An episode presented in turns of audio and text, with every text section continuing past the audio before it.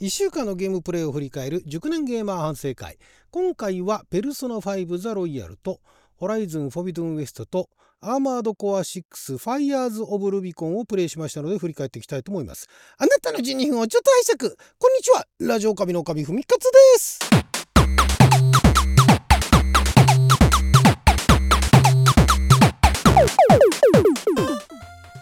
は2023年8月29日火曜日6曜とも引きでございます。今週はですねえー、まあ、ペルソナ5ザロイヤル。これがですねやっぱりなんか面白いんですよね。なんかあのまあ配信向けではないなとお話面白いんだけれども結構ねなんなんて言えばいいんですかね。あのサイドクエストっていうんですかね、えー、ちまちまあるサイドクエストがやってる分には面白いですよね。多分これ旗から見てる分には面白くないんじゃないかなと思ってまあそういったこともあって配信はしてないんですがやってる方はですねもう終わりどころが見えないんですよね。もう次から次へといろんなことが起こってって物語としても面白いし、えー、ゲームとしても面白いしで戦闘なんかも結構パターンじゃパターンなんだけれどもなんか面白いですよね。だから見せ方なのかな。なんかあのゲームの音楽が流れたりだとかあんまりね戦闘シーンでね歌が流れるっていうゲームあんまやったことなくて そこもなんか面白くて歌がなんかかっこいいんですよね。何歌ってるか歌詞よくわかんないんだけどもかっこよくて。で、えー、まあ、あの前回もお話ししましたが学園ものっちゃ学園ものなんですよね。あの学生たちがいろいろなあの問題を抱えた学生たちが、えー、まあ、世の理不尽を垂らすべくねえー、正義の味方っていうかあの怪盗団心を盗む怪盗団となって、えー、まああのいろいろね、え、いろんなあの問題に立ち向かっていくというところなんですが、えー、何があの面白いってこれペルソナシリーズのあれなんですかね今までもそうだったんですかね、えー、カレンダーごと、まあ、カレンダーっていうかあの一日一日毎日あるんですね。毎日何かがあると。一日一日進んでいくんですね。でその中で限られた時間の中でパラメーターを上げていかなきゃいけないというところがあなかなかあの何を上げたものか何をやったものかっていったところも考えなきゃいけない。でこれが、まあ、攻略サイトとか見ればなんかこれを上げればいいとかいうのがあるんだと思うんですけれども最初は多分そういったところわからないでやっていく方がむしろ面白くてこんなことやったら例えばだからあの DVD 借りて、ね、でそれを見たらなんかの魅力が上がっただとかね。そんなんとかあとアイテム作ったら器用さが上がっただとかね。だからそれを全部一通りその1日の間にはできないんですよね、えー、午前中午後放課後夜みたいなね。そんな感じで、えー、限られた時間の中でいろんなまたそのいろんな協力者みたいな人もいてでそこと話して交流が深まると、えー、何かそのなんかタロットカードみたいなあいろんなあのあれはだから何て言うんですかねパラメータとはまた別のその協力関係みたいなものがどんどん深まっていくと、えー、いろんなそのバフではないですけども戦闘能力だとかねなんかいろんなあの戦闘する時のまあ、負荷機能みたいなものがついてくるみたいな。そういうようなところがすごいよくできてですねバランスと。であのまたグラフィックですよね。見せ方ですよね。見せ方と音楽そもそものルールだとかもよくできてるんですけどもでも冷静に考えると結構複雑っちゃ複雑なんですね。ただそれを複雑でいろいろ考えなきゃいけなくて難しいなと思わせないようにかっこいいスタイリッシュに見せるっていうことでそこを全部もう考えなくていいよと。もうやりたいことやればいいよみたいな感じになってるっていうところの見せ方も面白いしでちょいちょいアニメーションが入るんですけれどもそれもすごいよくできていてだからなんかそのアニメの作品の中に入ってってるようなねアニメの作品に自分も参加してるみたいななんかそんなような感じの没入感っていうのもあって非常に面白いなと。まあ、あのこれはさすがにねあの 1, 1プレイというか1周目が100時間ぐらいかかるっていうのはよく分かりますけれども、まあ、これがまだ、えー、と7月のちょうどもう夏休みに入ったところぐらいまでですね。でまたあの新たな敵というかその心を盗まなければいけない、えー、もののその見えない敵なんですね今度はね。見えない敵に対抗するために、えー、別のその心の心を盗むと いうようなね、えー、ミッションに入っていてこれもまたいろいろよく考えてるなと。非常に物語もよく考えていて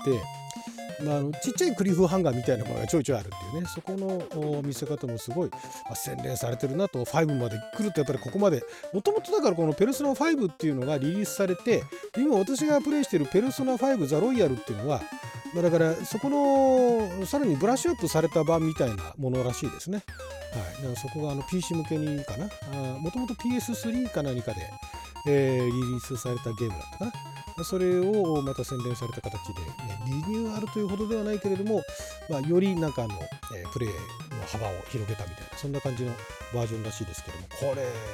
えー、まあ、全然一切ねチャンネルの方では配信はしておりませんけれどもこれ続けていきたいと思います。そして、えー、3週間ぐらい 間が空いておりましたホライゾンフォビドンウエストこれもプレイしましてもう後半ですね。後半佳境に入ってきて、えー、ガイアのためのまたあるそのプログラムというかコードというかそういったものを回収してくるというところで結構今回はなかなか大掛かりで、えっと、ボス戦よりかは、えっと、ボス戦からのそのねなんかあえー、ある施設の中に入ってそこがなんかあの崩れていくところから逃げるところって何回か死んでしまいましたね。何回かゲームオーバーになってもう一回やり直しっていうのがありましたけれども今回はだから、えー、相手を倒すことよりもうまく逃げるっていうところがなかなか難しくてですね。そこで何回も繰り返してしまいましたけれどもお話があまた進んだということで、まあ、サイドクエストもねやりたいんですけれどもねなんか結構、まあ、キリがないというか、まあ、やったら楽しいのは楽しいんですけどもも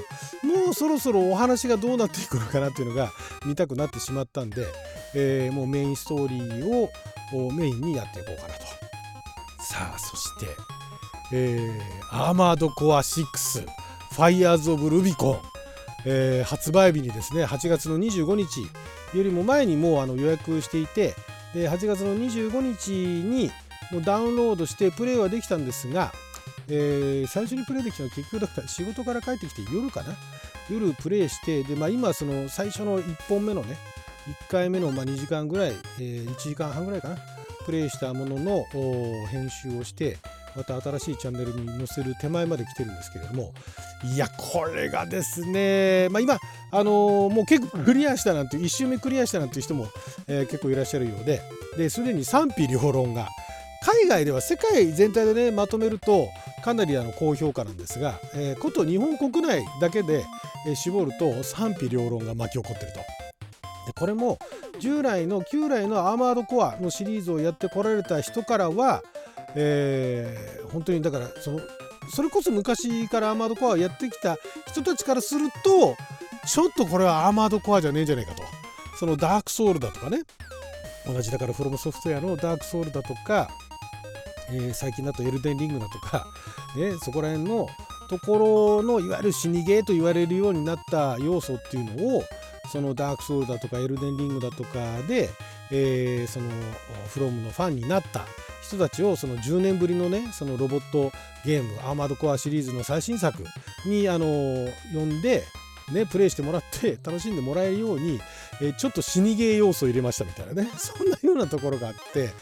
で、えー、ちょっとアーマードコアファンからするとアーマードコアは死にゲーじゃねえぞと。だからあのー、アーマードソウルだとかね。ダークコアだとか今言われてるらしいんですけども。っていうのもですねえー、まあそのアーマルコアはロボットを使ってねでアッセンブルしてあのいろんなパーツを組み立ててでいろんなパーツをまあ、あのステージをクリアするごとに回収回収だとか買ったりだとかして、えどんどんそのマシンを強化していくと。レベルアップするっていうよりかはそういうパーツをどんどんあの新しいパーツを買ったりだとか入手したりとかしてどんどんマシンを強化していくっていうでそのまたマシンもアーマードコアっていうそのマシンも戦場によってはで、えー、その同じスタイルではなくちょっと例えばだから2脚歩行だったものを4脚のあのものにしたりだとか、えー、キャタピラ走行にしたりだとか持ってる武器もいろいろ変えたりだとかね、えー、いうのが面白いと。それがアーマードコアだと。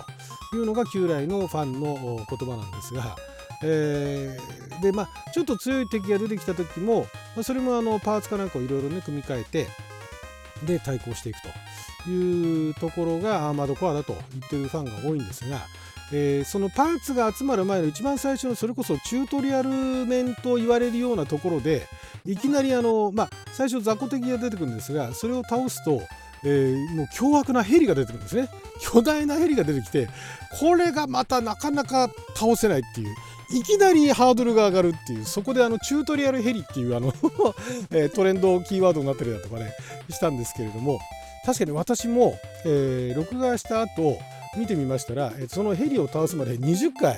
ね、倒されましたね。もうこれ、まあ、20回は自分の中ではまだあの早くクリアできた方なんじゃないかなと自分の中ではね。えもっとハードル高いのかなと思ったら20回で済んだみたいなね。ありますけれど、まあ、アーマードコアファンはそういうもんじゃねえということを言ってるらしいですね。だから、えー、むしろダークソウルあたりからフロムのファンになった人たちは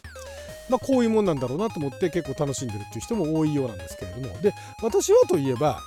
まあ、20回ぐらいそんなにねあの後で編集してしまえばえーまあ、特にあの見る見るものとしても、まあ、そんなにあの問題ないのかなと。でプレイしてる分にも、まあ、本当心が折れそうになるんですけれどもでもその20回やって21回目で倒した時は、えー、なんで倒せたのかもよく分かってないんですけれども感動しましたよね。うわ倒したっつって。でまだ序盤も序盤ですからね。本当に最初の。だってそこのあの巨大なヘリが出てくるまで20分ぐらいで行ってるんですよ。最初のねあのいろんなあのストーリー。あのー、ビジュアルみたいなねそういうあのカットシーンがあったりとかしてで20分ぐらいでそこに行ってでそのヘリ、ね、巨大なヘリ、まあ、ボスに近いようなそのヘリを倒すのに1時間ぐらいかかりましたからね、えー、だから実質まだゲームは始まったばっかりなんですけれどもでもこれ結構ねまだアセンブルとかしてないんですけども楽しいなと思ってねこれまたあのちょっとあのプレイしてからね編集の時間がかかるんでねなかなかまだあのアップできてないんですけれどもなので続きなかなかできないと思うんですけれどもこれも地道にやっていこうかなと。でまあそんなこと言ってると9月始まってねスターフィールド始まっちゃうんでねこれはこれでまたあの編集とかも大変そうだなと思うんですがプレイしていきたいと思います。またねこちらのコーナーで、え紹介していきたいと思います。はいということで12分間の貴重なお時間いただきありがとうございました。それじゃあまた。